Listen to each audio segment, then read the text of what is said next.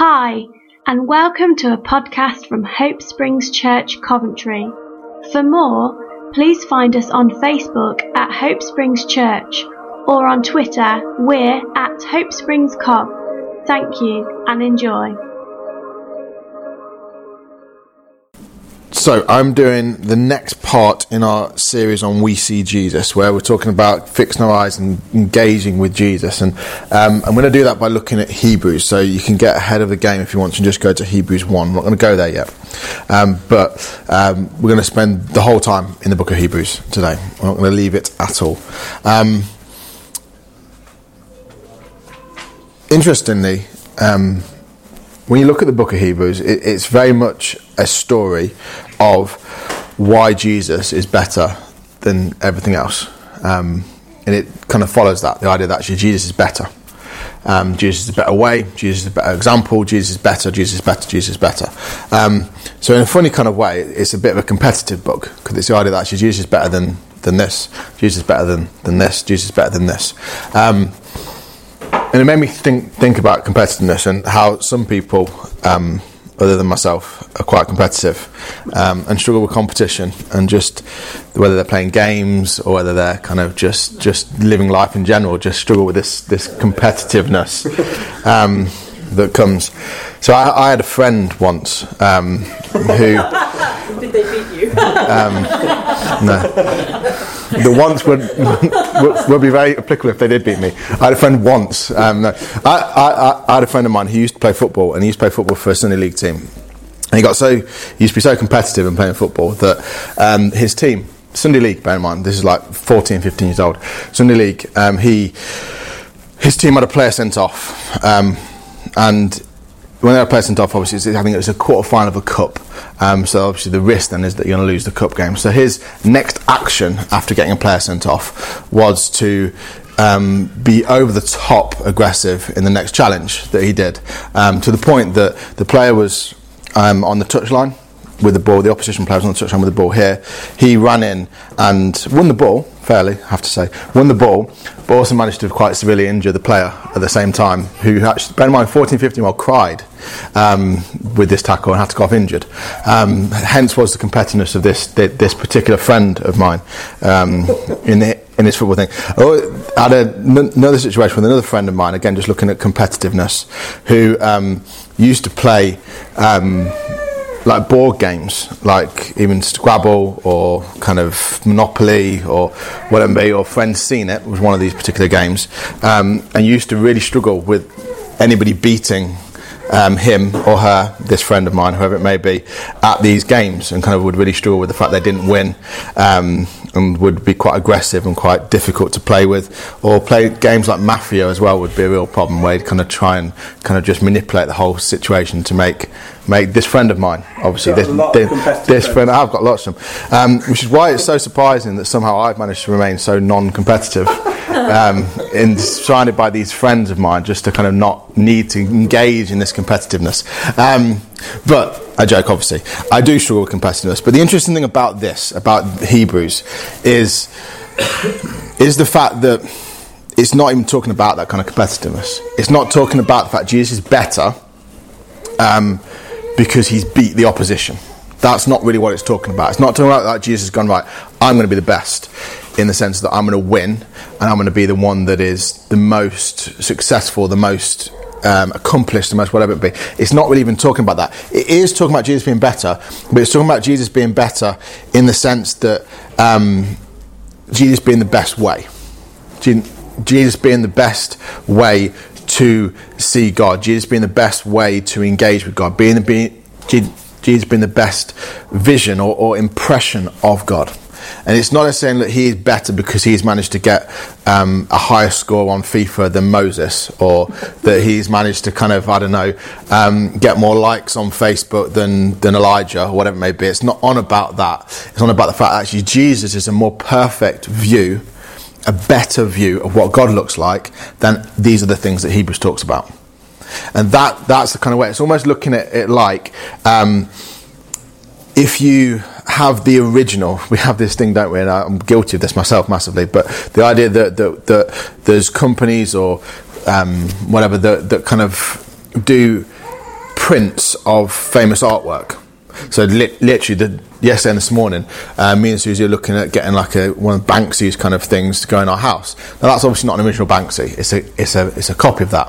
Because I also heard in the news that one of Banksy's art pieces um, of him, which is very apt right now, him showing the House of Commons, no one in the House of Commons as, as chimps, is just sold for like 9.9 million or something like that. Um, so we don't have we're not multimillionaires. we are not buying the original Banksy and putting it on our wall. Okay, it's a copy. It's a copy of it. It looks like it. It probably has a lot of things that are similar to it, but it's not it. Um, in the same kind of way that um, Jesus is is the original. Jesus is not a copy of it. Jesus is the original. Jesus is the the perfect, exactly the same image of what God looks like and therefore is better than the copy that might look like it and might be very similar to it and might have a lot of things that point in the right direction, but actually is not it. If that makes sense, is not it. The thing we're going to get on our wall is not Banksy's work. It looks like it, and it's very similar to it. And if someone wanted to understand ba- what Banksy was like and how he painted stuff, it'd be okay to use that as an example because it's it's close enough and it has some things there, but it's not the best one because the best one is the one that he's got or whoever's got it or people have got it for 9.9 million or whatever it may be. That's the best one. That's the best thing. And the same way Jesus is. That it's not saying that these things that came before are rubbish and are evil and are wrong. It's not saying that. It's saying that actually they're not as good as. And that's the whole narrative of the book of Hebrews. And it starts in Hebrews 1, verse 1, surprisingly. Um, it starts there. And it picks up in Hebrews 1. It's one of my favourite passages of, of the whole Bible. I just absolutely love it. And it says this God, who at various times and in various ways spoke in time past to the fathers by the prophets, has in these last days spoken to us by his Son, whom he has appointed heir of all things, through whom also he made the worlds. So he's introducing this. He's saying, Look, God has spoken to us in different ways in the past. He's spoken to us by the prophets. He's spoken to us by the fathers like Abraham. He's spoken to us by those guys in the past. But now he's speaking to us by his son. Hmm. Okay, so let me just reframe that back into what we just talked about. God in the past has given us a copy, a version of Banksy's artwork. But now, oh, that'd be amazing, God, if you could do that. Now, he's given us the original. Okay? And therefore, it's not that he's saying that she, what God communicated there is not him, it's just that it's not the best way. And we see that in the next verse, because then he says in verse 3 Who, are you talking about Jesus?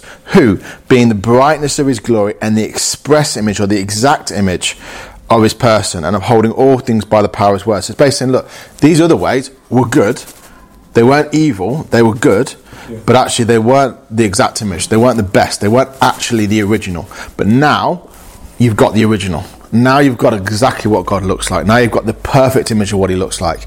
And that's the introduction to the whole book of Hebrews. That, in a nutshell, sums up Hebrews. It's going, okay, you've got, got these other ways, guys, but this, Jesus, is the way. He is the best way of viewing what God looks like.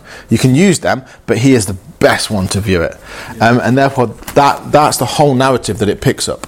Um, and then it follows through, and I'm going to just take a few minutes just to focus on these. It follows through um, for and I'm not going to claim originality of this. I'll send you the link out. It's a really powerful video, which I think, I don't know whether you've seen, Si sent around to, I think maybe the preaching group might have been, to do with an overview of Hebrews. And I've nicked some of the ideas in that, and I've sent it around because it's really powerful. But Hebrews is picked up into four areas then, with that narrative. So the whole narrative is Jesus is the best way to understand what God's like. He is better than these other ways. Okay, and it picks up and it, ha- it compares it to four different things. Um, the first one from chapter one and chapter 2 is talking about how Jesus is better than the angels and the Torah for understanding what God looks like. He's better than that. Now, why is that significant? Because in the past, Jesus, so in the past, angels were the ones who were talked about being the one that delivered the words from God. So we often hear like in the Old Testament that God said or God spoke, and we, I do, maybe everyone else doesn't. I have this idea of God, big audible voice, and it might happen like that. But actually, nine times out of ten, if you look at what happened, an angel came and spoke to somebody. Mm. That makes sense. So an angel came, like, like, like we know, don't we? An angel came and spoke to Mary.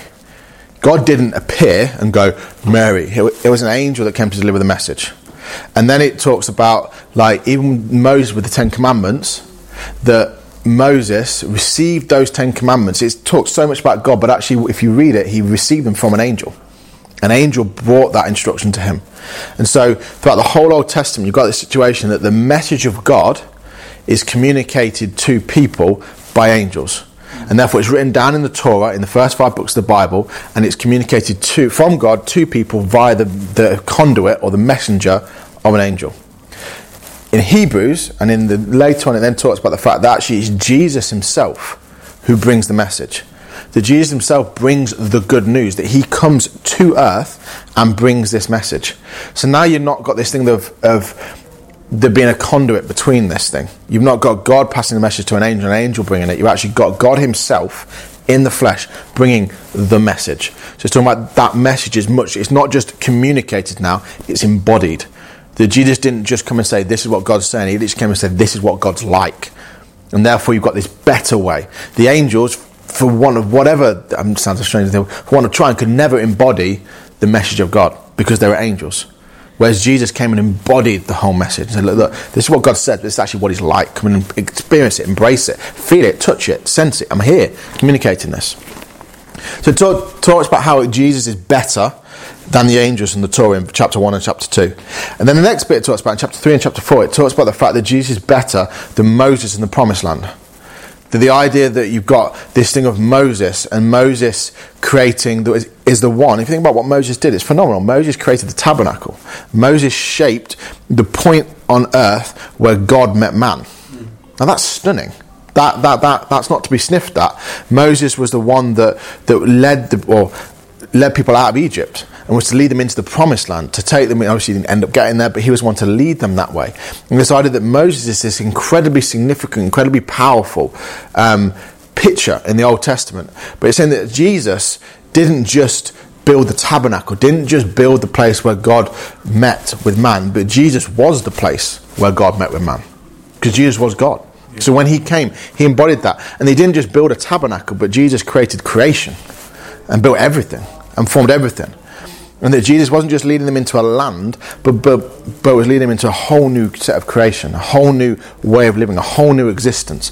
And so it's again this idea that actually Moses is not, it's not going, Moses is terrible, Moses is bad, Moses is awful. It's not saying that to it, but saying compared to Jesus, he doesn't even compare. Mm. Doesn't even get close. Whereas Moses built a place where people can encounter God. Jesus was the place where people encountered God. He was the one where they touched and sensed and felt God.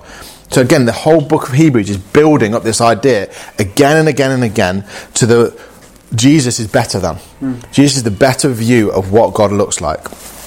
And then we pick up the next stage in verse 5 to 7, where you've got it talking about Jesus is better than the priests and Melchizedek. That he is a better way of relating to, he is a better way of kind of being reconciled to God than these priestly temple sacrifices. And it connects then into the next which I'll do as a whole thing in verse in chapter chapters 8 to 10, where it talks about the fact that Jesus is a better sacrifice. That Jesus is better at being the representative of God to people than, than the priests were.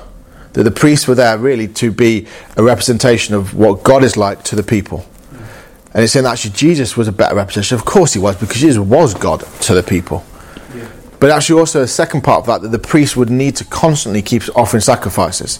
They'd need to constantly be doing stuff to take away sin, to atone, to cover people's sins. And it talks about the fact Jesus came and he said it did in one sacrifice, once and for all, to deal with sin forever. Not to cover it, but to take it away. So this again, this idea that actually Jesus stands above these other things, these other situations. Now, that I'm not sure any of that is surprising to us.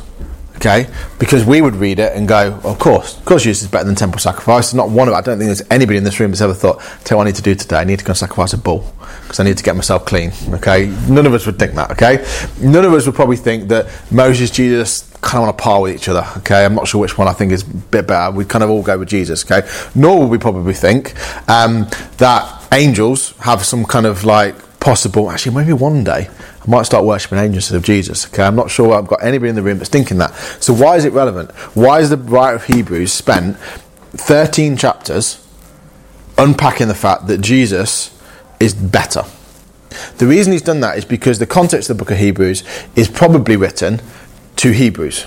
Strange thing, sometimes that they call books that are similar to that. But it's written to Hebrews, which suggests it's written to Jewish Christians. So, so excuse me, so Christians who who have come out of Jewish tradition, who come out of tradition where Moses and the Ten Commandments and the, the, the kind of temple sacrifice and the all that stuff that's connected to that, the priestly order and all that kind of stuff, where that is their way of relating to God.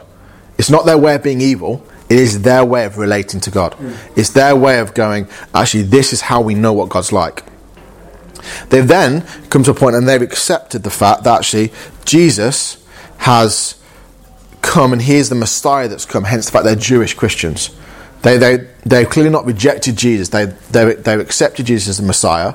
They've accepted Jesus as the way, the truth, and the life. They, they've accepted Jesus as, is the one, not just a prophet, but the one that's been promised, the, the Saviour, Emmanuel. They've accepted that.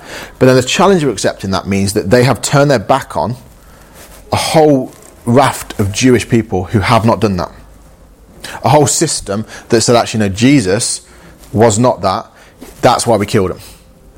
And therefore, they sit in this situation now where they've come out of an old set of traditions, but they're also coming out of an old set of traditions under tremendous persecution. Because this set, set, set of traditions wasn't just established, but it was so established that it killed the one that they've now said they're going to follow.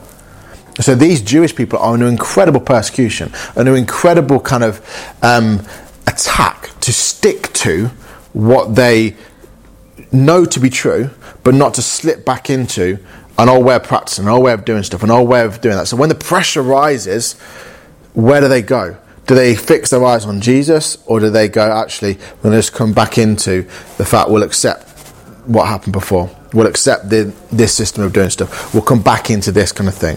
Now, to us in this room, we don't have that tension. We don't have any of that stuff. We, we don't sit here and go, man, I'm not sure what's going to happen if I worship Jesus this morning. I'm not sure whether I'm going to kind of, the Jewish rabbis are going to come in and kill me or stone me or whatever it may be. We don't think that. We're not caught in that tension. We're not caught in the sense of actually, maybe I need to go back to temple worship. We're not thinking like that. But I think it's interesting because I think we have the same pressure in a, in a different, completely different context. The, the, where, whereas their pressure was to go back to an old way of doing stuff, and therefore the writer of Hebrews going, wait a minute, guys, this is Jesus is better. He's better than all that other stuff. Let me unpack it because it's fascinating. It's almost incredibly frequent the amount of reference to Old Testament stuff in there. So he is assuming the, these people know stuff. He's assuming these people are aware of what went on before. So this is not novices. It's not people that are like not sure which one they're going to go with. They're, they're established in their faith from before and then now with Jesus. And therefore, they're facing this tension. And I think for us, it, it, it's a similar, if not the, not the same cause of tension, but a similar tension. But we have a different pull. The when stuff gets tough, when the pressure hits, where do I turn my attention to? Do I turn my gaze to Jesus or do I turn my gaze to something else? That when the pressure hits, do I turn my gaze to the latest self help thing, or do I turn my gaze to Jesus? When the pressure hits, do I retreat and go back into what I knew and what I was comfortable in before, or do I keep moving forward and keep my eyes fixed on Jesus? The, the, the, when, when, the, when the pressure hits, do I kind of just um, attack everything, or do I keep my cool and keep my eyes fixed on Jesus? The, the, for each of us in this room, there's different temptations. But when, when the pressure hits, what am I tempted to go to? Do I keep my eyes and my gaze fixed on Jesus and who He is? Because that's what the writer of Hebrews constantly talks about. That he talk, talks about in the beginning that Jesus is the perfect image, see Him. Then he talks about in Hebrews 2 the fact that all this stuff around you, all these challenges and this, this threat of life or, or these pressures and all that kind of stuff that exists all around you, but see Jesus. Then, then he talks about when you're running your race set before you, keep your eyes fixed on Jesus. Don't run to the left or to the right, but keep your eyes fixed on Jesus. Keep your focus there. And we are not faced with death right now. We're not faced with the threat of death, but we are faced with the threat of comfortableness and the threat of actually life can sometimes just be easier if I don't do that, or life can just sometimes be more straightforward if I don't do that, or actually, life, life's okay if I don't. It's kind of alright if I don't. And that perhaps is the biggest temptation. It's a very different one. But actually, what if I don't? What if I kind of just be a good Christian that just goes through the motions? What if I just kind of just go day by day, week by week, and I'm fine? I pray, give tithe, give offering, say nice things to people, offer the occasional prayer. What if I just do those things? I'm not knocking those things, but what if I just do those things? What if I don't actually, when pressure hits, I don't do anything? I just kind of just keep going through the motions, keep going through the motions.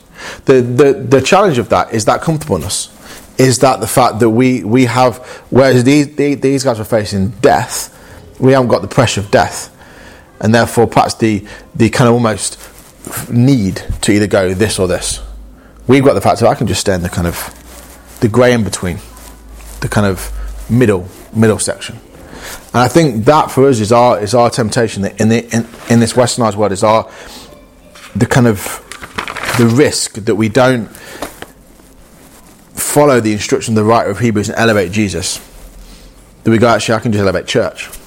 Or I can just elevate reading a book about Jesus. But actually, am I elevating Jesus? Am I saying, actually, when pressure hits, am I shifting my focus to you? Am I saying, actually, in, in amongst all this chaos, am I fi- fi- fix my eyes on you? Am I just finding the easiest route through? Am I going to actually, no, I'm going to fix my eyes on you, Jesus? Because the challenge is this, and it is a challenge, and I'm not going to be on it, I'm not, not going to say this is going to be the nicest finish this, but it's a challenge to me, a challenge to us. Because it, this letter is written to Jewish Christians, we know that we don't have the same temptations, we don't have the same pressures to run away from. But do we turn to Him or do we turn to other stuff? Do we focus in on Jesus or do we? Because if, and here's the crux, if I, when, when circumstance hit or when pressure hits, if I don't fix my eyes on Jesus, like Peter. And we're going to look at what we mean by that. But if I don't go, actually, He's the way, He's the truth, He's the life. If I don't do that, then I might start to sink, like Peter walking on water. Start to sink. And what am I really sinking into? I'm sinking into the ways and the systems of this world. For the right, for the, for the, audi- the audience of the Hebrew letter, they would have been sinking back into their tradition of the past. We're not going to do that, but we would sink into the systems of the world that we know. That Peter was sinking in that water, but what was he really going into? He, he was going back into what the natural, normal way of things are. Because when you're walking on water, the natural, normal way of things is to sink. But when his eyes were fixed on Jesus, what was he doing? He was doing something that was beyond the natural, normal way of things. He was walking on water.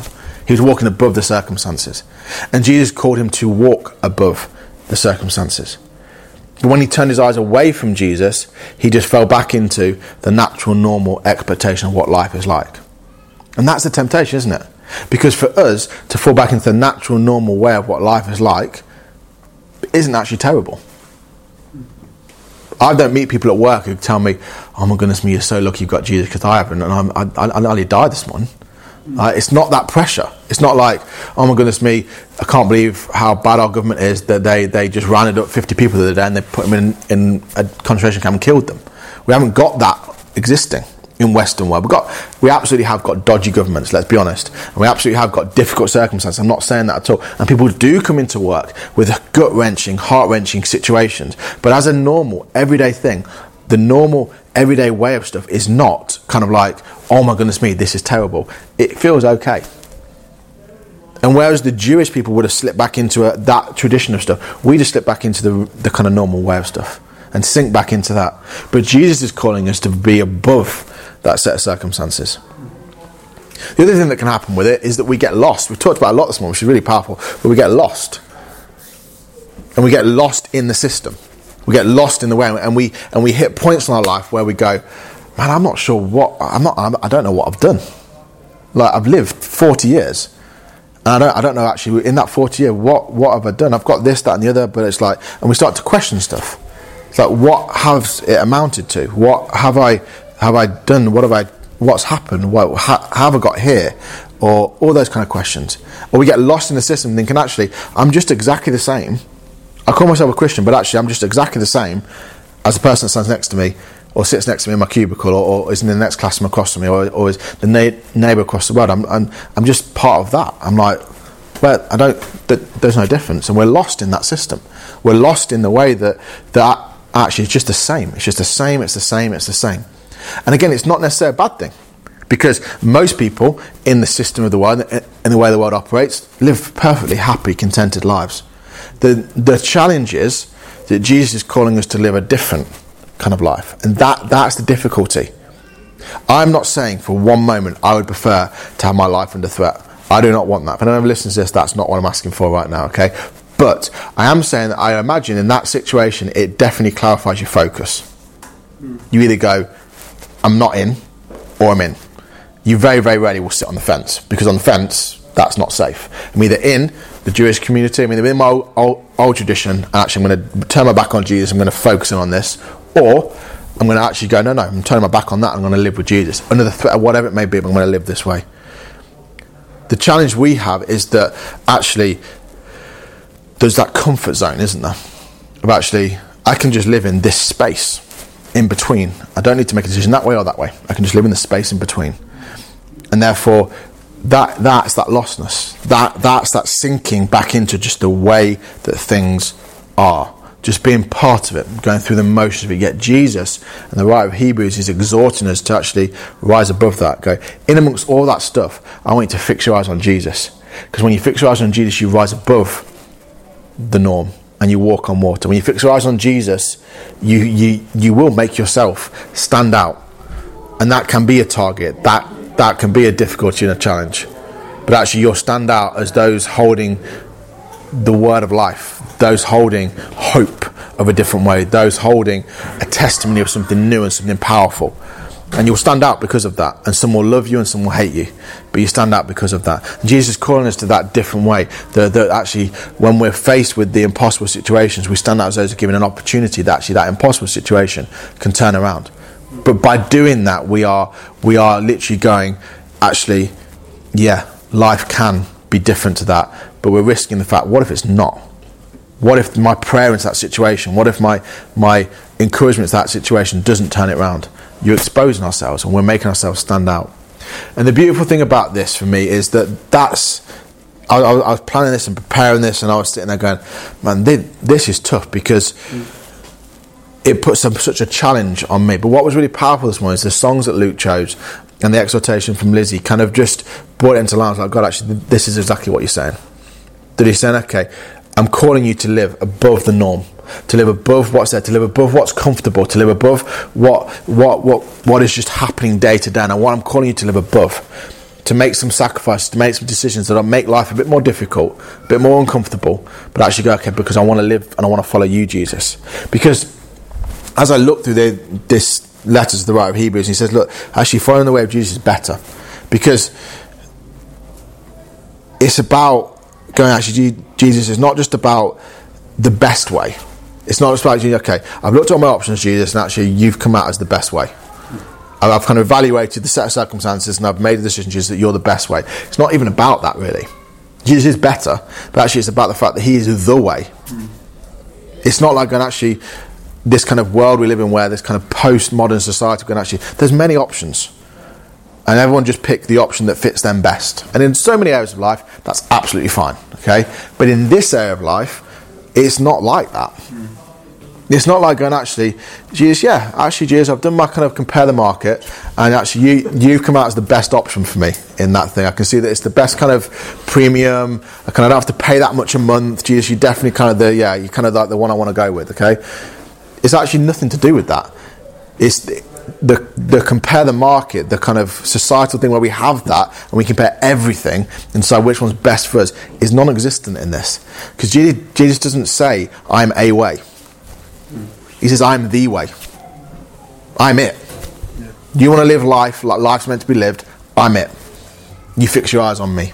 He's not hedging his bets going, actually, I'm the way, but I include every way. That's not what he's saying at all. He's like, I am the way. And then amongst all these other options, all these options for the, the kind of audience of the Hebrews letter, the kind of Jewish tradition, all our options in modern day of everything that's comfortable, he's going, actually, in amongst all of that, I'm it. I don't embrace those things. I'm not saying actually that, that that's part of me, that's part of me. No, no, I'm the way. And you want to live life, or and think, think about what I'm saying. If you want to live the life, the way that life is meant to be lived, you go this way. This is what you do. We fix our eyes on Him. I'm the way, I'm the truth, and I'm the life. He is showing no sense of like ambiguity about those things. He's saying it's me. This is the way to live.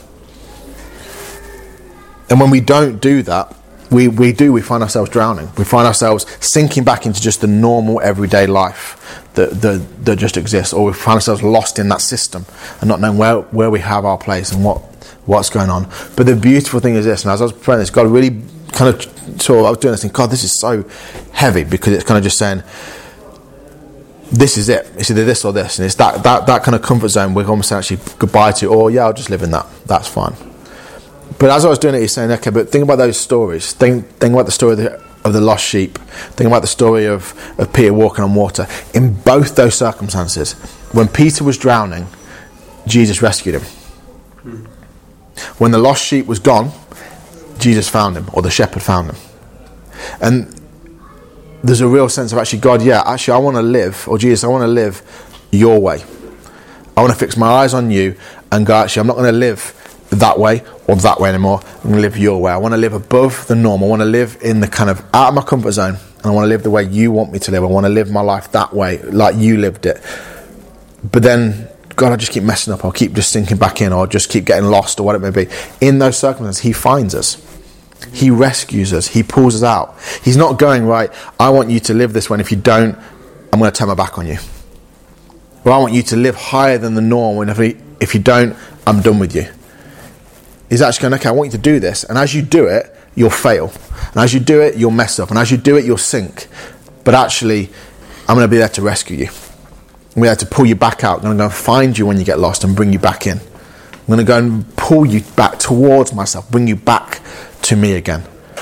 Notice that Peter walking on water, Peter was the one that stepped out. Peter was the one that attempted it. Peter was the one that did it. And Peter sank. But actually, it's a heck of a lot more than the guys who stayed in the boat. The, the, the sheep that got lost, yes, got lost and got scared probably and was, was not having a clue where he was. But Jesus still found him.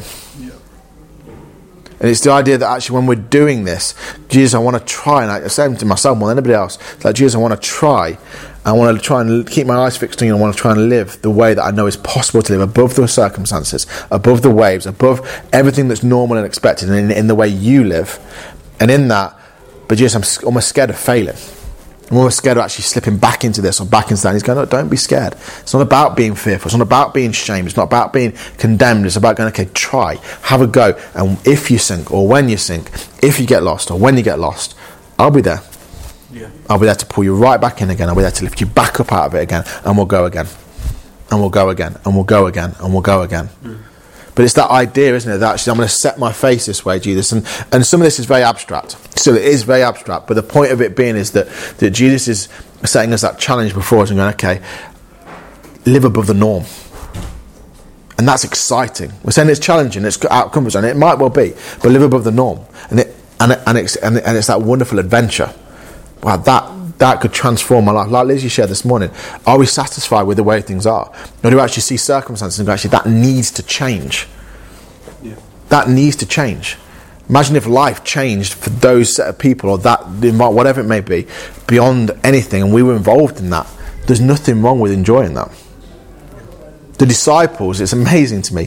When Jesus sent the disciples out, he sent them out and they, they went and cast out demons and they went and did all kinds of other stuff. And they were excited when, when, when they came back. They enjoyed what was happening. That Jesus would have, Jesus didn't have this kind of strange sense of like, actually, you're not meant to enjoy that. There's, there is no doubt that Jesus enjoyed seeing someone risen from the dead. There is no doubt about that. There is no doubt about the fact that he didn't enjoy a, a, lame person being able to walk, or a blind person being able to see, or an excluded person being brought back and included the, the, the, he enjoyed all of those things because it's about bringing something that's well, this was the norm, but actually that that is not the way it's going to stay. We're bringing it up to a different kind of standard, a different kind of expectation. That actually blind people aren't meant to be blind. Lame people aren't meant to just not walk. We're not not just meant to accept that. Just that that's just the way it is. That's not meant to be the case, and that's the challenge because that then puts you out there. Mm. Well, actually, we're not accepting that, but why? Isn't that just the way the life is sometimes? No. Because if Jesus walked into that situation, that would change. Hmm. And he's calling us to live that same way, that same pattern of life. Because I fundamentally believe that, that when we do this,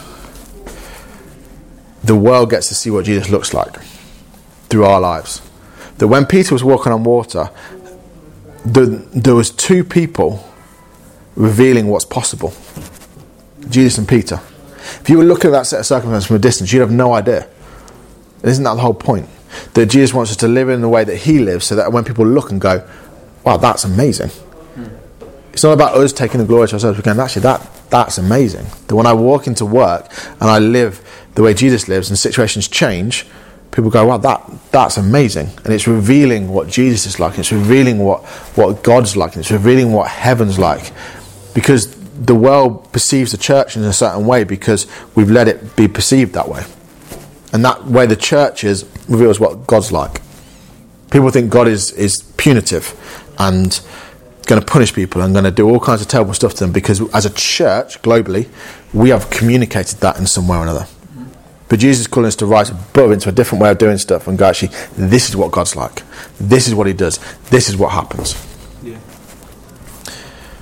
So, my encouragement, my challenge, I suppose, to us this morning is actually let's fix our eyes on Jesus. When we feel the, the temptation and the pressure to go back to an old way of doing things or to just sit in our comfort zone or whatever it may be, to actually, to actually, no, Jesus, I want to keep my eyes fixed on you. And then when we feel ourselves drowning, when we feel ourselves kind of getting lost, that we go, Jesus, I want you to come and just rescue me, pull me back up out of the water, just to come and find me and bring me back again. Because it won't be perfect and we will lose our way and we will get sucked into and back into the norm of stuff. But actually, Jesus saying, I want you to keep your eyes fixed there. And as you're doing that, you'll start to do and live and be like I do and live and be, because that's the point of it. Just want to finish with a, with a song just to kind of hopefully um, encapsulate that and kind of sum that up and kind of borrow your phone, Suze. Right.